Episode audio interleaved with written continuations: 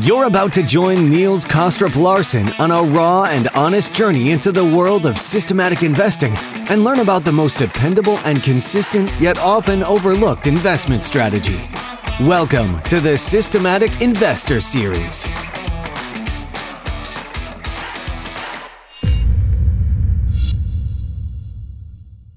Welcome or welcome back to this week's edition of the Systematic Investor Series with Rob Carver and I, Niels Kaastrup Larsen, where each week we take the pulse of the global markets through the lens of a rules based investor.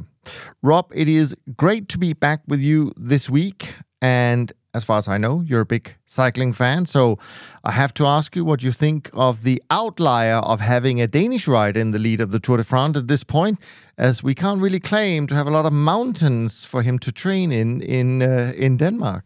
Yeah, well, I mean, to be fair, like you know, British cyclists do pretty well, and England's actually a relatively flat country. So, but um, you know, still, still very impressive. Uh, you know, Dan- Denmark's not a very big country, so um, you know that is true. I think that is true. As, a, as in terms of percentage of population, you guys are doing pretty well. Yeah, we probably have a big number of, or a big percentage of cyclists actually as a country. So maybe. But as you and I were talking about just before I hit record, I have on one screen the uh, the the race going on, so I can inform you live if something really important happens. Um, because you know it's not all about trend following. I'm actually wondering, Niels, whether there's a this is a new format we could explore. we do a kind of joint cycling and sort of systematic trading podcast. You know, during just obviously just during the big Grand Tour events. So you know the the Giro, the Tour de France, and and um, the uh, the Vuelta, but you know we'll see if there's demand for it. As long as it's downhill, I think that would be a, I would prefer that. okay, good stuff. Anyways, more serious stuff, of course. We have a really good lineup of topics, which will surprise people today. I think they're going to be completely, yeah, surprised when they hear what we're going to talk about today. I think I think people are going to think I've lost my mind. Frankly, anyway, we'll see. Yeah, I mean, some people might have thought that already, but there we are. There we. no, but I, am always curious to know kind of what's been on your radar since we last spoke. If there's anything that you've noticed from our industry, anything exciting going on from a research point of view, or um, yeah, no, I mean it's it's um, it's been an interesting you know, kind of year half. I mean we're sort of through the half year now, aren't we? So it almost feels like a, an opportunity to kind of take stock and, and look at look at what's what's happened sort of generally. Um, so actually, I, have got this report, little report I run, which shows the and the performance of dif- different markets and sort of says, well, which are the most surprising? And I measure that by using the, the return normalized for the standard deviation.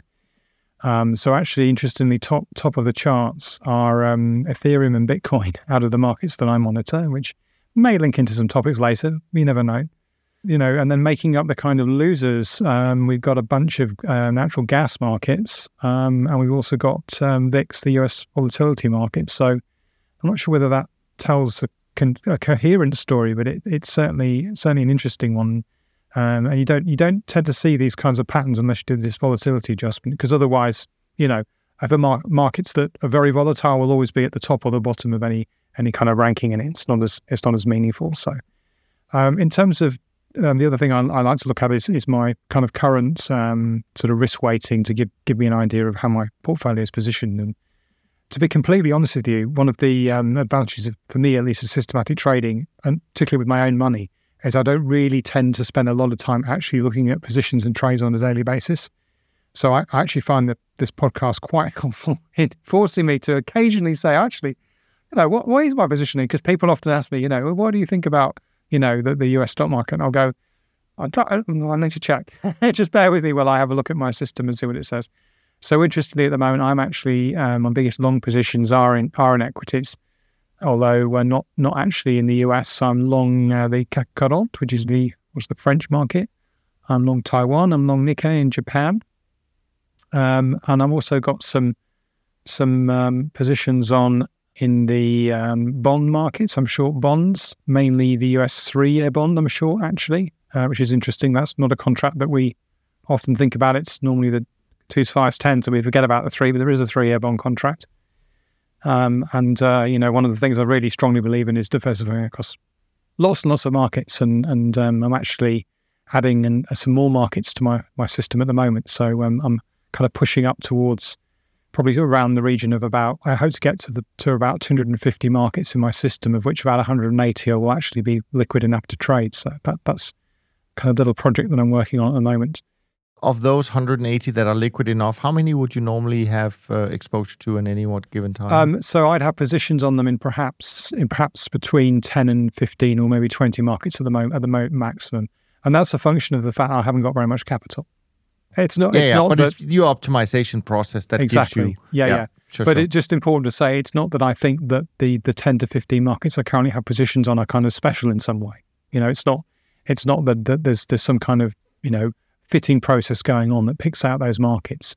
It's purely that they they those markets best represent the portfolio I would hold if I had a, a much larger amount of capital. Um, so you know, if I had a much larger portfolio, I'd probably still be long equities, but I'd be long lots of other equities. It just so happens that the three equity markets I've listed are either because they're highly correlated with the rest of the market, or perhaps because they they um, their sort of own signals are particularly strong, re- represent my best my best bet in the equity sector. So, so it, that's quite interesting. And I'm also let me just check. Uh, I've got a very small long position in Bitcoin, which again may relate to something that we we talk about a bit later. So, so yeah, not a so long long equity short bonds is again that feels like that feels like a does feel like a consistent story actually. Very much a kind of you know risk on growth on set of positioning to have on. So uh, elite, I would imagine that most CTAs probably not dissimilar in terms of that overall positioning. So uh, it does feel like um, you know we're, we're kind of geared for kind of well possibly more inflation, you know, because that that's you know short bonds equities will hopefully be protected for inflation. So inflation not going away any anywhere anytime soon doesn't look like. The portfolio also thinks about thinks that we're likely to start for interest rates to to start, well, certainly not not start falling anytime soon, but it, it's also saying there's no significant tightening expected. So, um, or sorry, it's, it's saying there could be more tightening to come. You know, we're not quite at the peak of that cycle. That's what the that's what positioning is telling us. I mean, one of the advantages of trading systematically is you you don't have to consider the the kinds of questions that I don't know a, a sell side bank analyst would have to answer all the time. Like, I know, what do you think the Fed's doing? What, do what are, what's positioning? Blah blah blah. The portfolio just tells you you know, based based on the on the on the signals of the portfolio, you should be short bonds. From that, you can then backwardly interpolate what you what that says about forecasting what the Fed's going to do, and in the long run, that that seems to be pretty accurate, at least in terms of predicting prices. But um, yeah, there, there's no need to make a kind of direct sort of reading of the tea leaves of, of, of the Fed minutes and all that kind of stuff that that um, discretionary traders have to do. No, no, absolutely. Yeah, it has been an interesting first half, plus uh, uh, an extra couple of weeks. Certainly, a few markets that not usually um, deliver strong returns have certainly delivered so far this year. And actually, I mean, although bonds have you know retraced upwards a little bit this uh, week or so, it is interesting that they were down flirting with making new lows again after the SVB debacle and completely retraced all of that excitement. So uh, yeah, 2023 could turn out to be an interesting uh, year, another interesting year, I should say. Certainly, from yeah, I mean, from from my point of view, just July so far, just very briefly, uh, it is a little bit soft. Sort of half halfway into July, I think performance a little bit soft in the in the industry, most likely from what I just mentioned before, fixed income markets uh, doing a little bit better in price um, this week. European stocks may be struggling a little bit this week, and the yen suddenly uh, having a little bit more uh, strength, so to speak. So I think that's probably been where the challenge has come from. And then there's been a little bit of tailwind, uh, I believe, coming from markets like the Mexican peso, the euro, and maybe um, sort of US and European net gas contracts uh, probably also done okay for trend followers, and still sugar. Uh, it's it's still pretty sweet, uh, so to speak. Oh dear, Um, Neil. Oh dear. Oh dear. I couldn't help it. Oh, no. okay. Trend barometer 39, still completely stock in neutral. I mean, and if you look at year to date returns, you probably understand why it's stock in neutral because the BTOP 50 is down 39 basis points year to date, down 4 basis points so far in July. So SocGen index down 1% this month, down about 1% for the year. Trend index down about 1.17 for the month, down 1.04 for the year and the short term traders index down 36 basis points, down 3.67% for the year. Whilst, on the other hand, equities doing really well. MSCI World up 1.79 in July, up 16% now. for the year. S&P 500 up about 1.33 and up 17.5 for the year. And um, the MSCI, uh, not the MSCI, the World Government Bond Index is flat so far this month. Anything else you want to add before we jump into questions? Yeah. Yeah, I actually forgot to talk about my own performance. So, for what it's worth, just throw that in there. So, year to date, I'm down 3.6%. So, a little bit more than the industry, but I've got a slightly higher vol target and I'm not kind of 100% focused on, on trend following. So, you know, not sure that's meaningful. And uh, yeah, in terms of those the markets where I've done badly, my worst market is the US 20 year. So, again, yeah, fixed income not been great for me this year. Uh, my best performing market has been has been the VIX. So yeah, but a very mixed picture actually in terms of in terms of P and L. Um, no obvious patterns there, to be honest.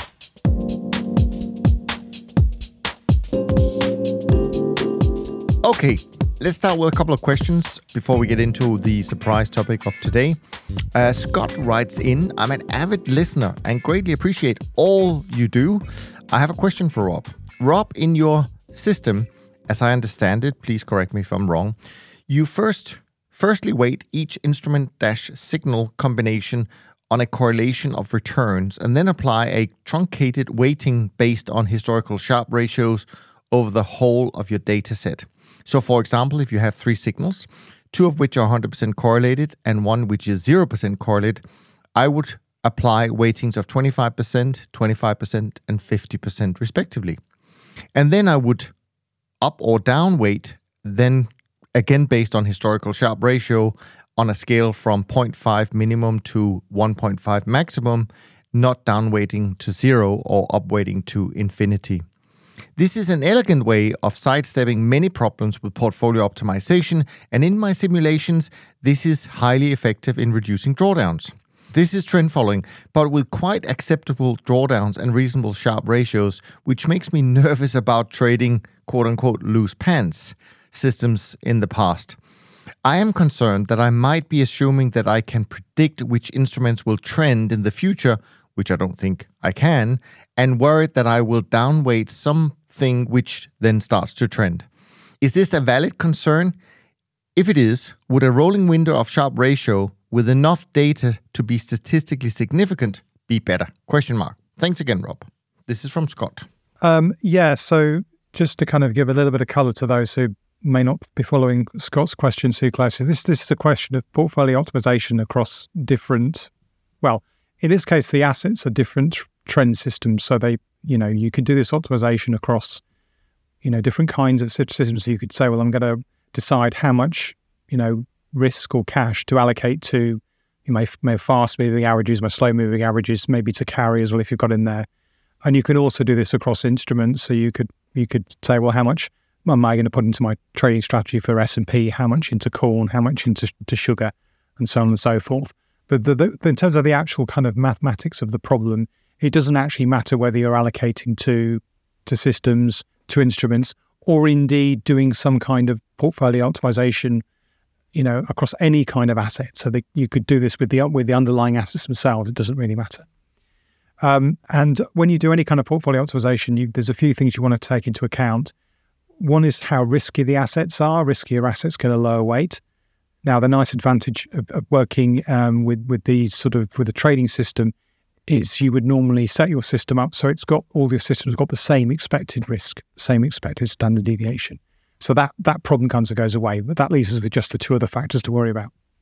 Um, the next one is correlation, which which uh, Scott talks about. So again, if you've got something that's really diversifying, um, so you, you might find um, if, if you're say trading, I don't know, an S&P system, a Bund system and a Bobl system, well, the latter two are both German bonds. So they're likely to be very correlated. So you would expect to want to put more of your money into the S&P and less into the, the two German bond systems. And, and as Scott said, there's kind of a heuristic rule of thumb in the situation, which would be to say, well, I'm going to put half my capital in the S&P and then split the rest, the other half of my capital up into the two German bonds because you can think of that as saying, well, that way then I'll get equal risk to, you know, to bonds and equal risk to, to stocks. Um, and you'd also have equal risk to the US and equal risk to Germany in this example. And it's not quite as simple as that. There's a couple of other wrinkles to that, but that's the basic idea. And then the third thing that you need to consider when doing any kind of optimization is performance, expected returns. And this is the where, where Scott's kind of running up against a feeling of, well, you know, is this the right thing to do? Um, now, what he's actually describing is a, a methodology that I, I, talked about my blog, but I don't actually use myself. Um, but basically, it's a way to essentially adjust these simple portfolio weights according to the, the kind of back tested Sharpe ratio of, of the system. So, for example, let's suppose the Bund system is just amazing and it completely wipes the floor with both the Bobl and the S&P system. Well, instead of giving that 25% of your risk, you might want to increase that by, um, as Scott says, by a factor of one and a half. So you, you, would bump it up to about 37%. And obviously the other two instruments would then reduce their risk. Um, now, actually, um, this this is it, this the, the, so he says it's elegant. Well, it's elegant because unlike a kind of standard portfolio optimization where you you take this Sharpe ratio estimate and put into the optimization, most likely what that would probably do is say, well, you should put everything into the Bund because the Bund is amazing. It just just it's fantastic. But that's obviously very very risky and is assuming that you've got you know a, a, you basically assumes you can perfectly predict what the performance of your systems will be in the future, which you just can't do. So the the question is, you know, essentially how far you move along a sort of continuum where at the start of the continuum you're saying, well, you know what, I can't predict the performance of future trend following systems. I can't predict whether the Bund is going to trend or the S&P is going to trend. I just can't predict it. And what's happened in the past is of no relevance to me. Or you kind of go the the sort of naive full blown optimization methodology, which would then say, well, yeah, just put everything in the Bund. It's amazing. It's great. Just you don't need anything else. It's all you need. You can close down the rest of your strategy. Just just go with the Bund. Um, and then sort of a halfway house is to say, well, let's move some way towards that by putting a bit more into Bund, but not everything. So it, it's kind of a heuristic way of doing that. Um, so the question becomes, how far along that continuum should you move? And it's not actually a very simple question to answer because it comes down to um, essentially how well you think you can predict the, you know, the, the, the future performance of a given system. And tied into that is how statistically significant the results of that system were in the past. So you're kind of having to make two sets of assumptions. One is that the past, the results you got from the past are statistically significant. And secondly, that the past can predict the future. Um, and it's that's kind of joint decision. Now, for me personally, when I look at trading strategy returns, generally speaking, I don't actually do this. I don't actually, in reality, put more into the Bund um, in this simple example. Um, and the reason for that, exactly as Scott says, I just don't know what's going to be trending tomorrow. It might be that tomorrow the Bobl does matter than the Bund you know, and, and, and if I look at the past, yes, there is evidence that the Bund is better, but it's pretty weak evidence. I never really see strong evidence that, that one system is better than the other, at least when looking across different instruments. Now, that isn't necessarily true if you're doing the optimization for different sort of kinds of trading. So, for example, if you're doing something like optimizing over different speeds of trading, you know, you you definitely, for example, want to downweight a fast trading system if you're trading something that's very expensive. Um, but you can also you also tend to see that, for example, fast trend following, even ignoring costs completely, just doesn't seem to do quite as well as kind of medium and slow trend following. So that suggests that there is enough evidence there to perhaps downweight the faster trend following in favor of the medium and slow. And of course, you know, if you're running a trend following fund, you, you might want to do that anyway because you want to you don't want to be kind of fitting into the fast trend following bucket. You want to be staying in the kind of medium to slow kind of standard CTA. So um, I would say Scott's right to be concerned. And that's why in practice, although I presented this as a kind of technique on my blog that you could use if you did want to do this kind of portfolio optimization, in practice with my own portfolio, I don't I don't actually do it. So this is very much an example of do what I do, don't do what I say. A question that came in from Andrew. He starts by uh, saying, You probably have enough questions for Rob, but all I can say is we can never have enough questions for Rob, of course. However, if not, here's a few questions. Uh, thanks for your work. I rarely skip any of the podcast. I purchased all of Rob's books and appreciate how specific you are in your illustrations. Thank you for being accessible to average retail investors like myself. Here are a few questions. First, I'm trend following the trend following ETFs using exponential moving averages such as 16 over 64, 32 over 128, and 5 over 20. Is trend following the trend following ETFs a good idea or a bad idea? That's an interesting. That is a very so. Let's just to be clear, we're, what we're talking about here is a, an ETF that gives you access to a trend a trend following type strategy. Uh, I'm assuming that's what you're talking about, and of course, a, um, a, a, such a fund has been launched or is about to launch in the US. Um, well, it's live in the US. It's live in the a US. couple of days ago. Yeah. Yes. So the and uh, I, I, love the ticker of this fund. Um, sure. It's TFPN, PN, which yeah. I believe stands for Trend Following Plus Nothing. That's and uh, listeners can't see this, but Niels can. That I've put as my screen name um, on the the podcasting platform that we used to record the episode. I put Rob TFPE Carver, where of course the E stands for everything because I, I am a bit more pragmatic, for example, than, than some people we might say. So anyway, let, us uh, so yeah, anyway, that, I mean, it's good, always good to see another trend following ETF on the market um, because um, absolutely they're a great way of accessing um, the strategy for people who don't have the you know the, both the capital and also the the expertise to to do it yourself. So you know, good luck um, to that to that fund. Definitely, probably should, can't say anything else because of marketing compliance type restrictions. We'll we'll let we'll let Jerry do the talking. We'll let Jerry and we'll let Jerry do the talking. Of course, he's a better salesman than either of us. Um, anyway, so it's so this is a fund that, that's designed to capture a trend following strategy, and the idea is to, to trend follow those. So it's kind of almost like a second order trend following or a, me, a meta trend following.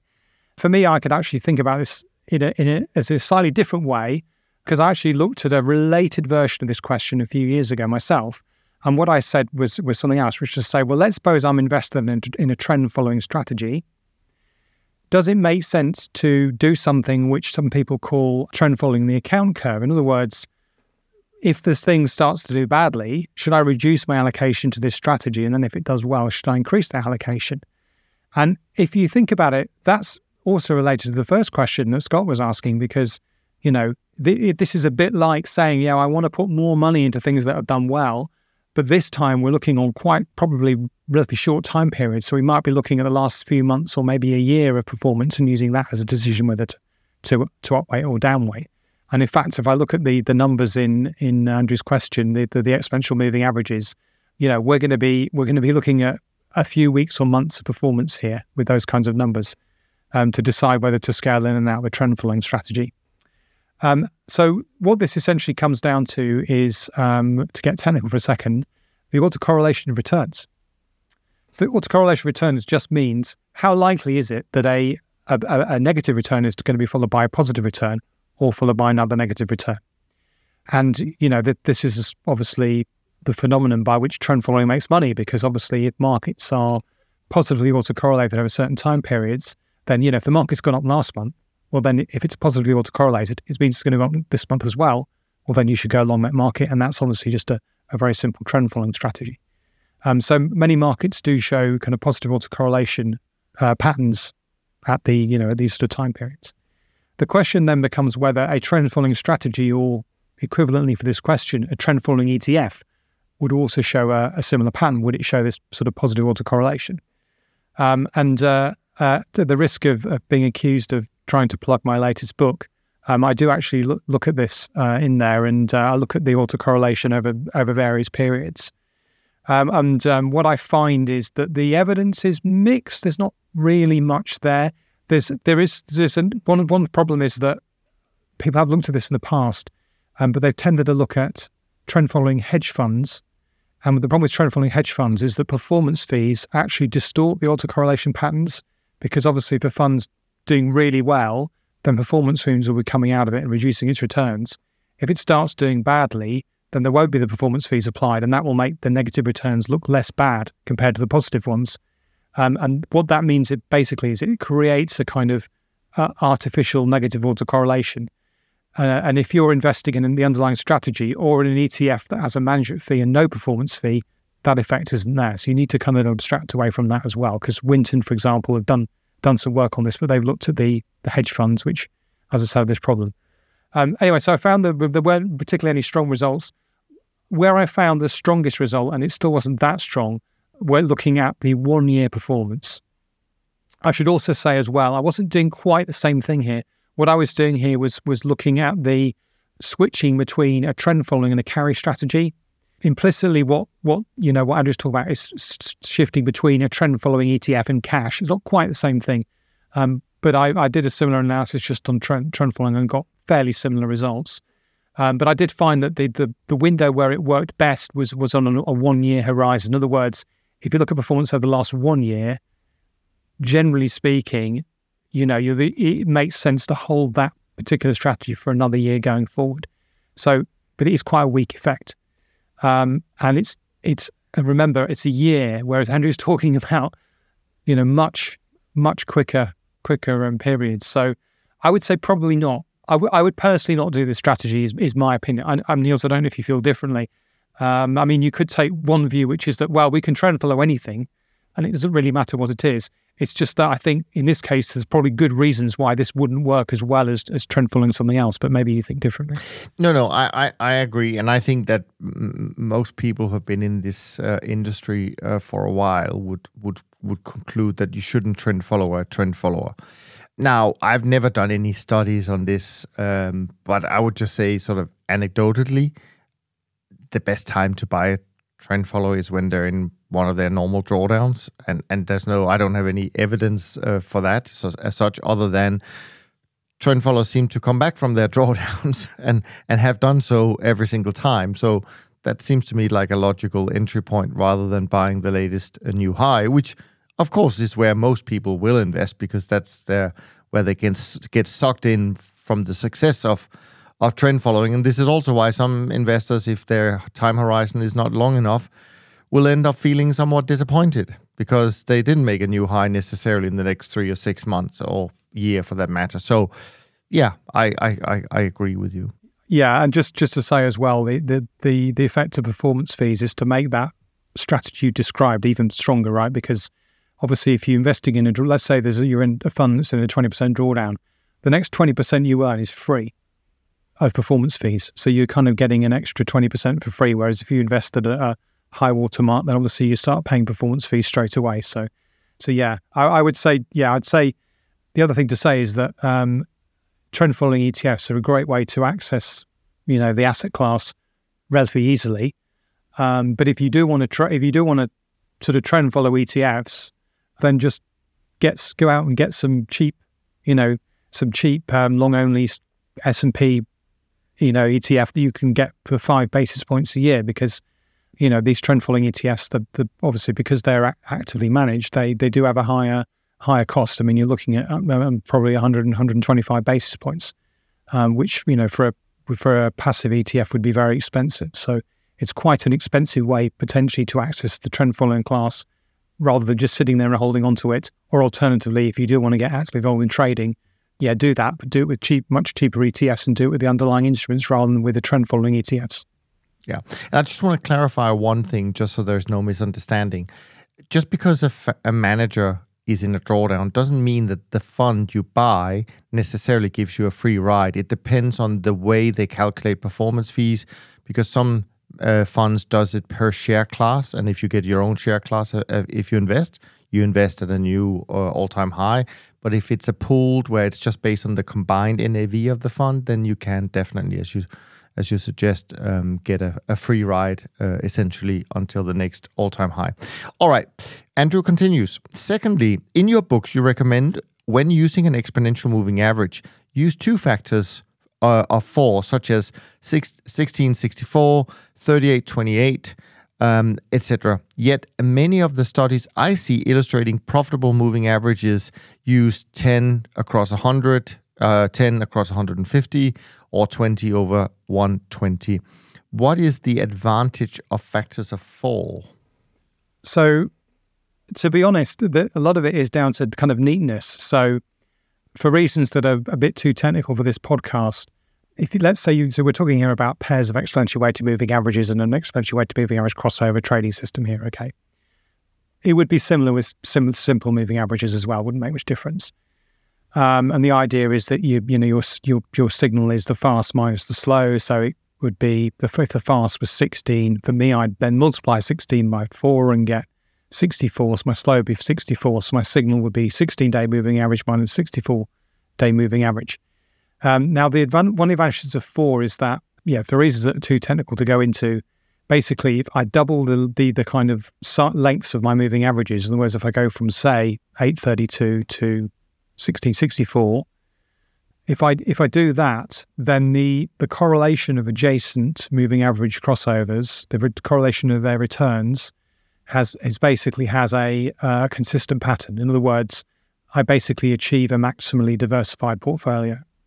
So that means if if you were using, say, if you were using 10 100, then the other moving averages you should be using are 550, 2200, and, and so on. If you were to go tighter than that, then you'd get correlations of like 0.99 between adjacent moving averages. So you'd be achieving very little diversification. If you were to go broader than that, then your your correlations would be, for me at least, too far apart. And um, you know, so there's, so there's, something very neat about having, you know, doubling things that have a multiple of four because you end up with yeah two eight because obviously four is four is two squared. You end up with two eight, four sixteen, and so on and so forth. So it's quite neat, and that that's the reason why I, I, I kind of went for four because to be honest, it doesn't make a massive difference exactly what you go for as long as it's around three, four, five. So actually, another reason I went for four was, and, and I think I can probably disclose this now because it's been many years since I worked there, and I'm sure they don't do that anymore. But but when I was working at AHL, they used, their magic number was three. Um, so they would use, you know, something times three, something else times three. And, and when I came to implement my own system, because I, I was writing about it in a book, I thought, well, I better not use three because, you know, I might get sued, which is seems kind of silly now that, you know, uh, perhaps I was a bit more paranoid then than I am now. And, uh, you know, because there's this three is this kind of big trade secret there. I don't tell, don't, you can imagine, don't tell anyone about the three. It's probably just because there were three founders. They just picked the number three, right? There's no magic to yeah, it. Yeah, there's no magic to it at all, definitely. So I thought, well, I'll use four. And the advantage of four is I know it's going to be roughly about right because it's pretty close to three. And I also know that it has this nice property that when you double the horizons, you get the nice stacking of the numbers. Um, but actually, yeah, if you if you look at this empirically, and you can use do empirically using two different methods. You can either use real data or you can use artificial data. Um, um, artificial data, which you created to have basically a trend plus noise in it. Um, and what you know, th- those kinds of numbers tend to give you the best compromise between a trend filter that is adaptive, in other words, when the trend changes, it changes direction, but also not too noisy. So if you think about the pair of numbers, the the fast and the slow, the bigger the ratio between them, in other words, so 10 100 has got a ratio of 10, that's going to be very noisy because there's not really much. It's going to be that's going to be very reactive the fast is going to react quite quickly to changes. But because there's a huge gap between the numbers, it'll be still be it'll be a long time before the crossover happens. So it's expensive because it's got a small n, but it's also not very reactive. So it's kind of it's a really poor poor compromise. Uh, alternatively, if if you had um, you went too far in the direction and you had a crossover like well let's be silly like ninety nine hundred, silly really, but there we go. Um, then then that would be uh, something that that would be very very reactive but it would just be noise, you know, because those two crossovers are highly correlated. They'll be flipping from day to day. There's going to be, you know, um, there's going to be quite slow because it's that's going to be actually quite expensive to trade. You know, so it's about essentially it's about compromising those, and it's actually possible to mathematically show, given a, a certain return distribution and lots of assumptions, you could actually derive mathematically what the correct ratio would be. Um, I've not done it myself, but I've, I've seen other people do it for fun at parties because that's the kind of parties I go to. I'm joking, it was was not it wasn't at a party; it was at a conference. You know, so I would say to people, you know, don't get too up, tied up about four. Anywhere between probably between two and six will work equally well. Um, and you know, don't whatever you do, don't go and optimize this number either because that's then you're you know you're fitting another parameter. So that's why I always use four, right? That's why I don't optimize and fit and say, well, I'm going to use, you know, three seven and I'm going to use 1250, um, which is very close to 1248. You know, don't optimize it. By picking one number, I'm effectively reducing the degrees of freedom on my trading system, making it less likely I'm over optimizing. Yeah, and it's kind of robustness, just picking numbers that are, you know, as you said, not uh, completely fine tuned. All right. Well, third question from Andrew is using a free backtesting system online that only goes back to December 31, 2002, testing against five major ETFs, and he lists five major ETFs. I cannot find a single exponential moving average combination outperforming buy and hold over that time frame. Am I missing something? Is the backtesting time frame too short? Should the EMAs be outperforming buy and hold question mark or simply reducing drawdowns? Yeah. Um, also, just to say that the five ETFs lists are, um, you know, those are one one's gold, one's inflation protected treasury securities, one is the Nasdaq. So they're kind of big, you know, big markets basically. There's nothing weird, nothing weird about them. I think we should say that up front. Um, so my my mind, my my, I always kind of get really nervous when someone starts a sentence with using a free backtesting system online because the story the story normally ends with them saying, "Well, I've found this strategy that makes ten thousand percent a year. I'm I'm going to be rich. What do you think?" Um, so it's it's kind of interesting, or nice almost to hear a story that starts that way but doesn't end up with that punchline. But anyway, um, well, I've got a lot of questions really. So one one question would be, you know, he says outperforms. Well, how is he measuring outperformance? You know, is he is he using you know just outright returns? Um, is he using risk adjusted returns? Uh, and the other question that that isn't obvious to me from that question, from the way he's described it, is is he running a long short system or a long only system, for example? So if he was running a long only system, and if he was running it just measuring returns as performance, I would be not surprised at all if it underperformed the long only system, because you know, basically, you know, it's going to you're going to you're going to have a lot less risk because there's going to be a lot of times when you're completely out of the market and inevitably there's going to be times when you're missing out on big bull runs of something like QQQ, the Nasdaq. Um, so your risk is to be lower, your drawdowns going to be lower, but your absolute return, yeah, probably will be lower. To be honest, I mean, and you know, the only the only time you would definitely outperform a long only system would be if you had a you know a long only trading system with a moving average, um, and that, that, that basically just kept you flat the whole time. In which case, you know, your perform outperformance would be great because you'd be flat the whole time, and the long only system would just be consistently losing money. Um, but none of none of these markets are kind of like that. So, so that's one question I have to say. Having said that, it's not. I know I could probably. Um, I've got you know a couple of hundred markets in my data set. I would I could easily find twenty or thirty which, which haven't in which trend following for any moving average hasn't worked the last twenty one years, very easily, and that because that that's effectively what I'm doing there is a kind of reverse data mining, right? I'm kind of I'm kind of cherry picking to basically look bad rather than good, which is what you normally do. Um, so it'd be very easy for me to write, and I've seen people write blog posts like this, saying, "Oh, trend following is awful. Look, I pulled out these five markets and looked at the last twenty years, and uh, oh, it's terrible. They do really badly. Trend following is awful." Well, of course, you know, someone else could equally pick five, find something else, another trading strategy, which in reality is hopeless. But I bet you could still find five markets that over the last 25 years or 20 years have done really well in that particular strategy. Again, put them on your blog. Say, yeah, strategy X is amazing. Um, but all, all, we're doing here is working with a, a, limited data set, both in terms of time period, the last 20 years, but also in terms of markets. So I would be surprised if no trend following system works on any of them. And it may be because it's a free backtesting system that's not really working very well. It may be to do the way the performance is being measured. It may be because it's long only you know, there, there, I've got so many questions here. Um, but but even even if all of those questions have the right answer, it could still just be bad luck at the end of the day.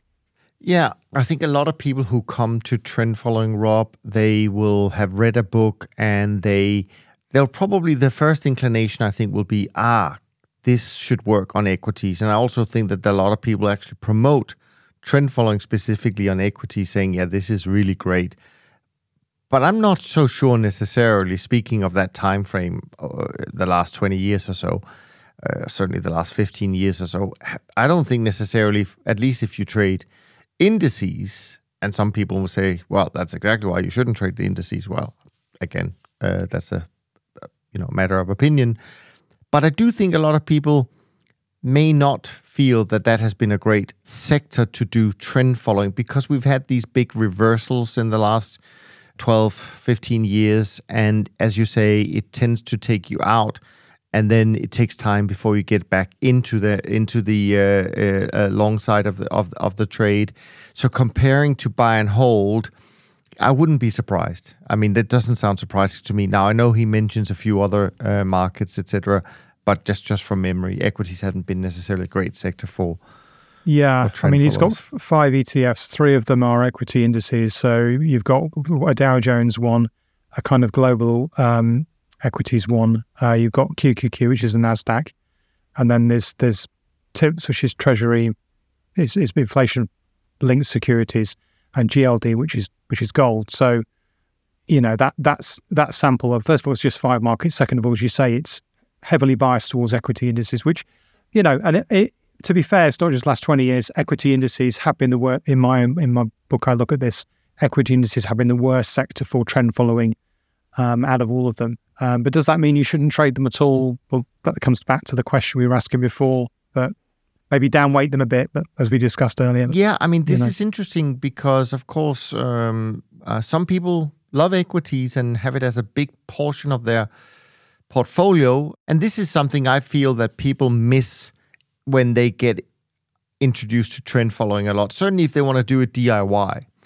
And that is really the importance of true diversification.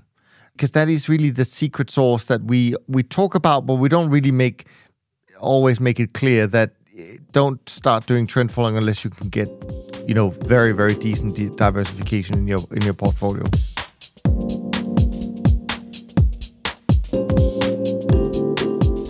Right. Well, I mean, you mentioned markets that adver- you know that's been advertising ten thousand percent returns and and sort of a little bit um, out there. And of course, what we're going to be talking about now is why on earth you've gotten yourself as a crypto skeptic, a self-proclaimed crypto skeptic.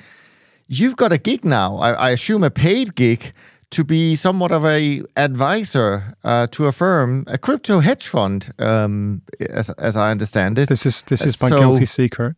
It is. That is yeah. really a guilty pleasure, isn't it? Well, I'm not sure it's a pleasure, or I'll be doing it for free. They are paying me, as you say. Yeah, I'm I am a crypto skeptic, and I still am a crypto skeptic. I, I believe that that um, you know crypto is is a is a bad thing. I suppose I, I, I can't see myself ever, for example, buying crypto on what you might call a cash or a spot basis. Um, I know this this is an industry that's full of crooks and and and scumbags. To be honest, I've traded the um, two CME listed crypto futures for a few years now. It's the Bitcoin and Ethereum. Uh, people have said to me, "Well, doesn't that make you a hypocrite?" I don't think so because because you know I I trade lots of things. I trade crude oil, for example. I still believe that there's an uh, you know there's an energy there's there's a climate crisis. We should be using less oil.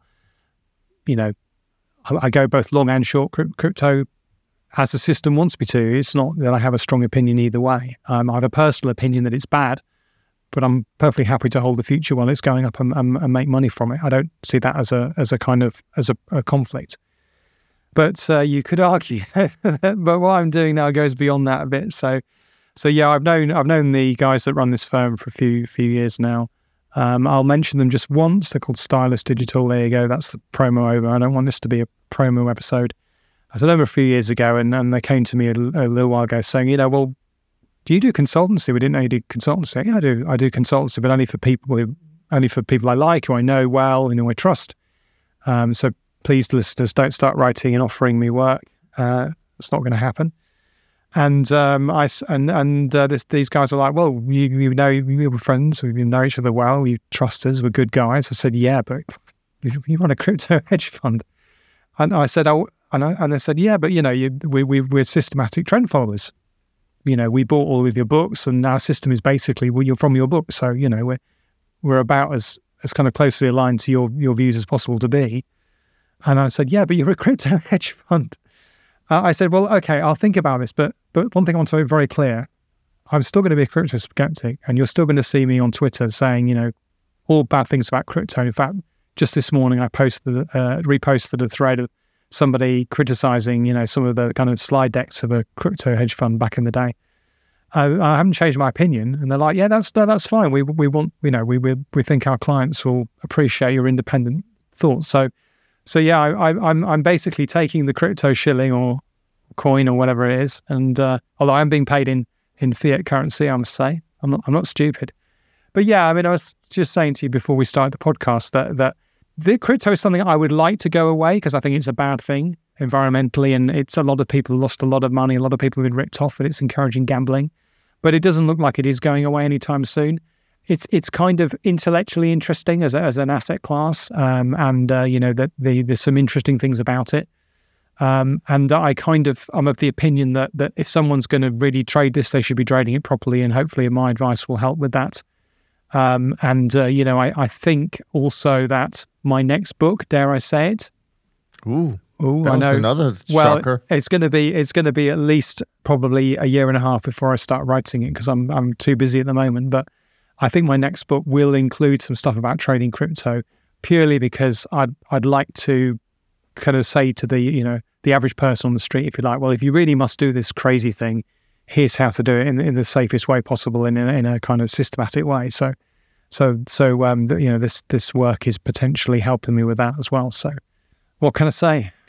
Well, you can say a little bit more about trading crypto actually, because one of the topics that you also mentioned, and I think this is actually that's going to tie into another topic that we're going to come to uh, later in our conversation today, uh, and that is about you know trading things safely. Let's put it that way. And obviously, I've heard a podcast where you and your uh, on, and the people you work with uh, were quizzed by someone that clearly came from the crypto uh, space. Um, and and um, and you're right. I mean, you certainly have some uh, different opinions and, and so on and so forth. But then you raised this question about you know can it be traded safely? Um, I imagine when you think about that, you think about yeah, it can be, but you have to go to the exchange, and that limits the choices down to two futures contracts, as far as I can tell. But but if I misunderstood that, how how do you how do you think about trading crypto safely, even if you follow trend following rules? So, I guess the so what you're trying to do is reduce counterparty risk. Okay, so there's a whole separate question about position sizing and leverage, and about whether whether you know. So, for example, crypto returns a very fat tail, and that means you need to think more carefully about vol targeting. Well, we can talk. That's a separate issue. Purely in terms of counterparty risk, obviously, what you don't want to do is give all your money to the next Sam Bankman-Fried. You know, you don't want to do that. So you know you are looking for an exchange that that I mean it's obviously a lot of people thought that his his exchange was was perfectly safe and all FTX was you know a premier safe exchange. So I would say you're probably I'm not going to endorse any particular exchange because I I don't use them myself.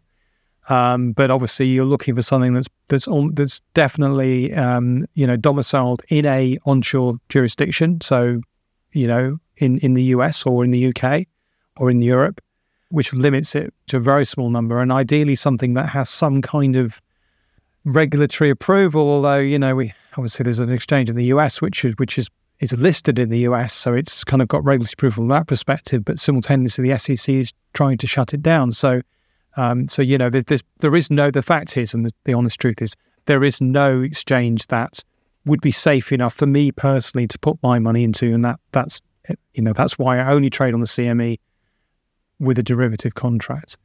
Um, so it's a question of degree. So the one one extreme, you're going to have some very dodgy offshore based, you know, fly by night crypto exchange that probably won't be here next week.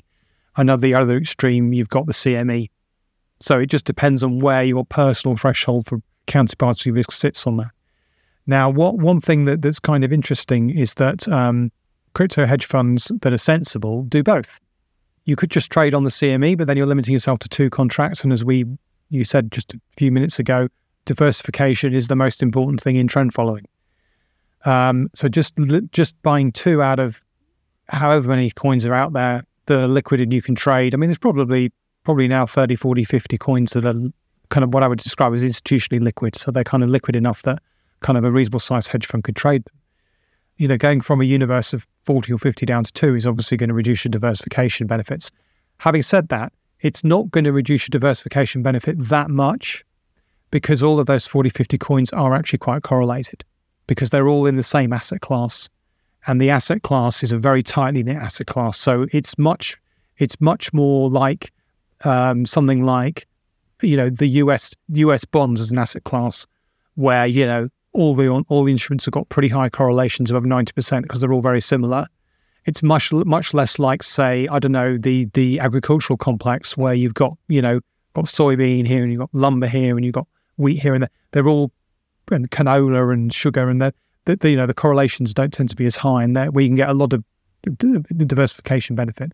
So the losses from restricting yourself to just those two markets are not as big as they would be normally. You know, so normally I would say as a trend follower, if if you've got the money, definitely trade more than two assets per instruments per asset class. You know, I wouldn't trade just I don't know wheat and sugar out of the commodities asset class. I'd trade want to trade you know some other things as well. with crypto, there's less of a benefit in doing that. So there's a loss from not diversifying, but there's also a gain because you're making your exposure to counterparty risk lower. And uh, you know, one of the one of the things I've been doing is trying to actually quantify that because you know it's not like you can um, say you know because one thing you could imagine doing is I'm going to trade on this exchange, but I'm going to buy some kind of insurance like a CDS or something like that against this exchange defaulting. Um, and um, you know, if you could do that, what would be the price of that insurance? And you know, if I do that, am I then fully compensated for all the risk I'm I'm taking on? You know, does it then make sense to diversify? So that that's a kind of it's an interesting theory, it's an interesting theoretical question because what it allows you to do is almost quantify the the benefit you're getting from trading on this potentially dodgy exchange and, it, and you can kind of back out from that an implied probability of default and say, well, you know, what I'm saying here is I'm okay with this risk if I believe that the chance of this particular exchange going bust in the next 10 years is 5% or lower. And there is actually academic work that's looked empirically at that. So I'm getting quite nerdy now. I apologize for that. Um, but, uh, Sound but yeah. like a bit of a crypto expert. if you didn't know all. better. Not at all. but, but one, one, one thing that is interesting about crypto is because it's a relatively new field, there's a lot of kind of stuff you can take over from traditional finance, from, as I said, from a kind of academic point of view and, and apply it to crypto. And it's still quite novel and interesting. So, Yeah, we we are running a little bit out of time, but um, and we don't necessarily have to go into all of these points that you raised. Again, you can comment on as you uh, uh, as you wish. You say, yeah, there are things you can take from traditional finance. Clearly, you're taking the fact that they trend and there is momentum to be had uh, in these strategies.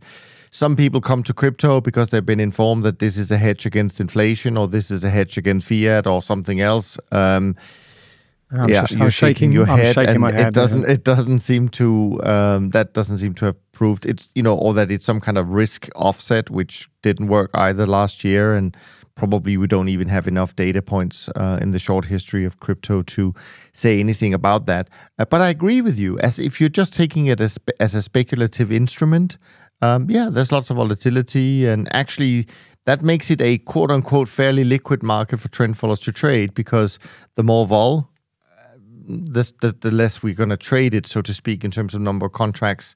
So, so that's not a bad thing uh, from a trend following point of view.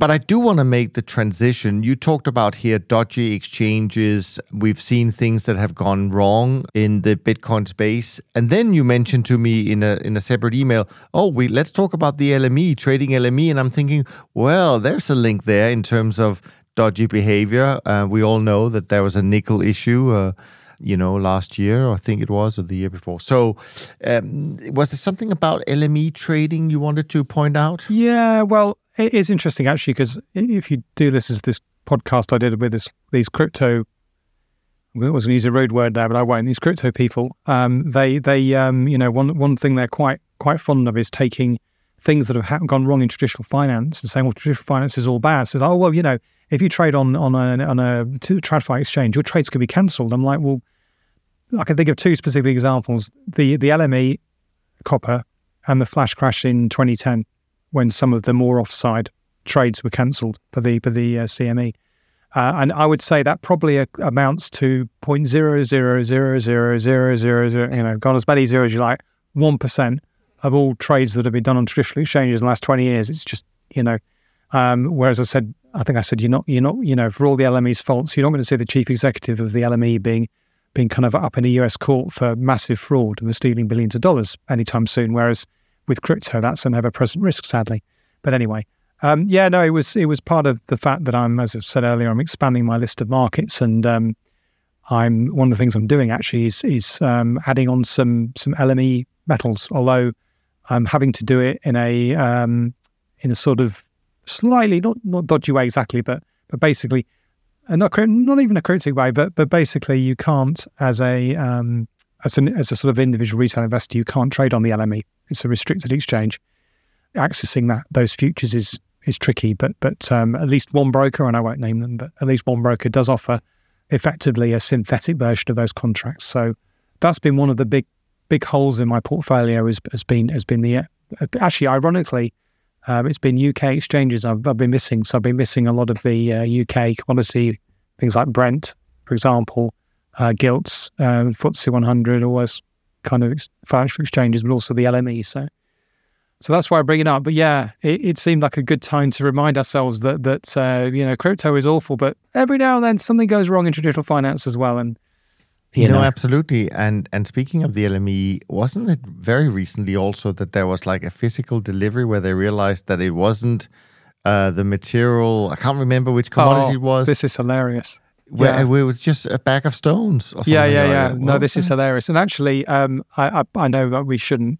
I shouldn't be endorsing other pod, podcasts, but um, there was a very good episode of Odd Lots where they talked about this specific issue um, and about the the kinds of stuff you have to do. So we know you know, we trade this stuff, right? We trade all these physical commodities, giving no thought whatsoever to concerns like storage or delivery or warehousing or anything like that. Uh, it's, it's almost magic. It's quite, you know, it's it's great. And, and and as long as you roll before expiry, you don't have to worry about delivery. It, it, it can just exist somewhere. But yeah, some somewhere, somewhere. There, you know, I'm, I'm trying to think what positions I'm currently holding. But but um, uh, what have I got this physical? Let me see. I've got some. Okay, I've got some some soybeans and some live cattle. So someone somewhere is looking after some cows for me. And presumably there's not like a massive risk of someone. So, repl- so when you're short, so when you're short, it's the cows looking after the farmer. Is that how it works? I have no idea how it works. This is the beauty of it. But um, presumably there's no danger anytime soon of someone replacing a cow with a bag of stones. But maybe they'll replace the cow with a less good cow, and you know there'd be a problem. I don't know. But but uh, but yeah, the physical Could commodities. Actually. Could be could be a bull. Well, then I might end up with more cows, which would be great if I was if I was long, but maybe not so good if I was short. But but yeah, I mean the whole the whole physical commodity space is uh, I can't. It's kind of fascinating, uh, uh, but but I know I do feel like when I'm trading financial markets, like you, Niels, I come from a fixed income market, you know, so I understand the fixed income market. Obviously, everyone understands how things like stocks and FX work. I used to trade options, so things like VIX, I kind of understand those. Um, but you know, but you you start asking me questions about you know about live cattle and about wheat and grain and corn and, and sugar, and I'm like, well, you know, I'm trading. And oh, actually, so I, I probably know now know more about the kind of mechanics of Bitcoin, Ethereum than I than I do about about you know pretty much the, the whole of the commodity complex. So yeah, I mean, metal, you know, you think metals would be quite straightforward because you, unlike cows, you don't have to feed them. But yeah, there's apparently this ever present danger that you go in the warehouse to get your, your, your nickel or tin or whatever, and you look in the bag and it's not there. It's gone. Yeah such is the world uh, of finance, of course, uh, surprising from time to time. Now, Rob, I think people have realized it's Friday afternoon. Both of you are a little bit loose on the tongue here. But before we do leave the audience to have a nice hot weekend, at least if they're in Europe, I'll, I'll say two things. One is I think everyone should go and read Howard Marks' latest uh, memo or listen to it on, on, on their podcast. Uh, it's called Taking the Temperature. I've thoroughly enjoyed it. And actually, if you listen carefully, there are so many lessons, even though he has nothing to do with trend following, there are so many lessons that go straight back to the trend following mindset. So I just enjoyed that. Now, not that it's going to take more than a couple of minutes, um, but there was a new piece of, uh, I wouldn't, I don't know if I would call it research, but there was a paper out from Man Group they always do some good stuff in terms of reminding people uh, of certain attributes of what we do. The latest one, I like the title, A Different Point of Skew, uh, which of course is very nicely put. Um, in terms of the essence of this paper, the the reminder they want us all to think about, Rob, um, What's kind of your takeaway before well, we wrap use up? use the word reminder because, of course, we we know this stuff, and probably a lot of the listeners to our podcast do do as well. But you know, m- not necessarily everybody, so it's worth saying. But basically, um, what they're pointing out is that skew um, is different for different assets depending on the, the, the time period you measure it. Um, so if you look at, say, equities, they're negatively skewed, and actually, they're negatively skewed at most time horizons. So they look at a, a week and a month, but the same would be true of days. The same would be true of probably even a year, I would say, actually. But trend following is not like that. Trend following actually, um, the skewness basically improves the, the, the more less frequently you look at them. So, in this particular analysis, they, they do the weekly skewness actually is as bad as the as it is for equities. It's minus 0.7. But when they get to monthly, the, the you know the equity skew MSCI world is down to minus one. For trends, it's up to plus one, which obviously you know is, is obviously um, the opposite end of the spectrum. Um, and the reason for that is is basically the following.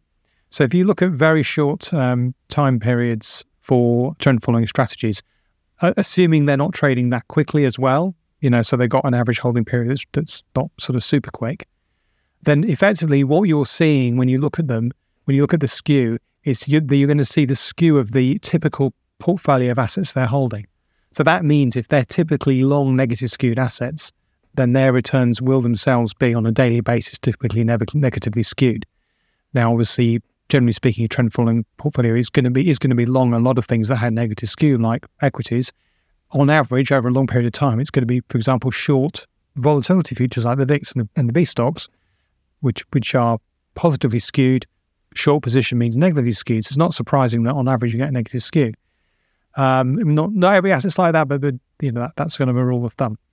When once you move up to a slower time frequency, of course, what's begun to happen then is that the the equity long only equity strategy is still holding all of its equities, so its skew profile is unaffected. The trend following strategy will, of course, began will have started cutting losses in in things, and it's this process of cutting losses, either with a stop loss or with a some kind of trend following you know filter that that produces a positive skew. So that but that doesn't manifest itself until you've got to a time period that's commensurate with the time period of the strategy you're holding. And if you go out all the way out to a year, you'll see very strong positive skew in trend following strategies. You'll typically see that, you know, you know, you'll see quite, I mean, I'm just looking at my own returns, you know, I think my worst ever year, I was down 8%, you know, so you'll see small losses. And then in my best, you know, in a, in a good year, I'll be up 25, 30%. So that's quite, you know, usually quite a strong positive skew when you move out to, to, to really long time periods. So it, it's a nice reminder of that.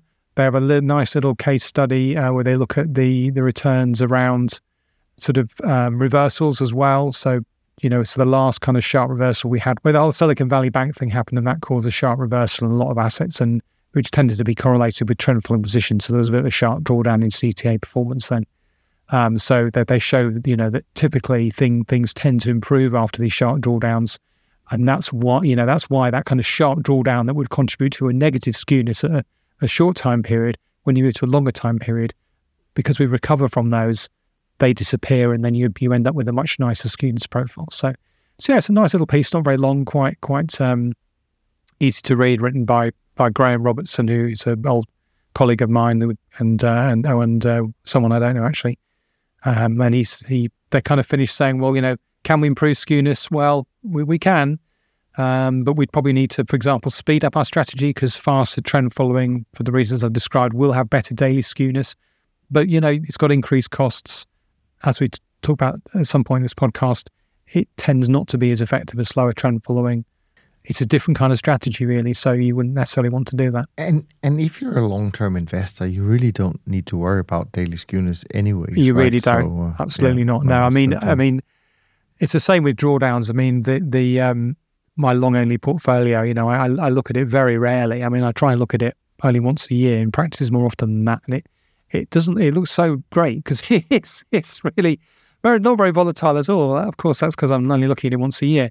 Whereas my, my trend following strategy, because it's trading leverage futures, I tend to look at the P&L more frequently and therefore it feels more volatile. But this is private equity, right? I mean, I was just going to say, Rob, you are coming out as a private equity investor and a crypto. I know what's going know, wrong.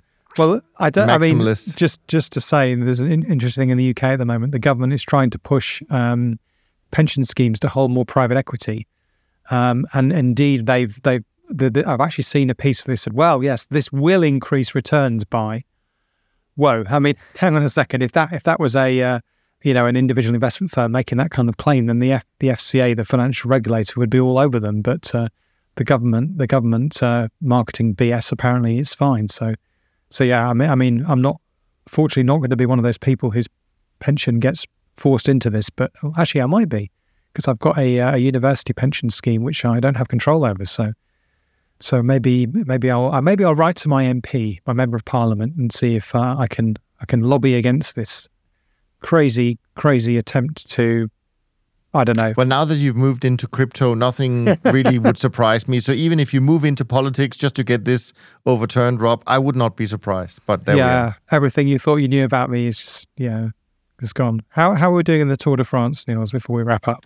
You know, I, uh, I actually have to say I don't know the exact uh, position right now, um, but I will be checking it once we've recorded. Yeah, I think that's good. That's good. We don't want people to listen to this and get spoilers about the Tour de France if they are watching that on catch up as well. So, yeah. Anyways, when when when they listen to this, it'll be old news. Uh, anyways. Um, all right. Well, Rob, you're off on your extended holiday as usual at this time of year. I hope it's going to be a great one uh, for you, of course, and we can't wait to have you back in a couple of months, of course, with lots of new. Uh, ideas and thoughts and and and whatever experiences. Now, if you enjoy these conversations, why don't you head over to your favorite podcast platform, leave a rating and review, iTunes, Spotify, Amazon, wherever you get your podcast. Uh, we so much appreciate those rating and reviews. Next week, I'm joined by Andrew for another fun and insightful conversation about CTA ETFs, uh, no doubt, um, and what's been going on in this space. We already alluded to it. Another new exciting entrance uh, this week. So make sure you send us your questions. Info at toptradersunplugged.com is where you should send them. From Rob and me, thanks ever so much for listening. We look forward to being back with you next week. And in the meantime, take care of yourself and take care of each other. Thanks for listening to the Systematic Investor podcast series. If you enjoy this series, go on over to iTunes and leave an honest rating and review. And be sure to listen to all the other episodes from Top Traders Unplugged. If you have questions about systematic investing, send us an email with the word question in the subject line to info at toptradersunplugged.com and we'll try to get it on the show. And remember, all the discussion that we have about investment performance is about the past, and past performance does not guarantee or even infer anything about future performance. Also, understand that there's a significant risk of financial loss with all investment strategies, and you need to request and understand the specific risks from the investment manager about their products before you make investment decisions. Thanks for spending some of your valuable time with us, and we'll see you on the next episode of The Systematic Investor.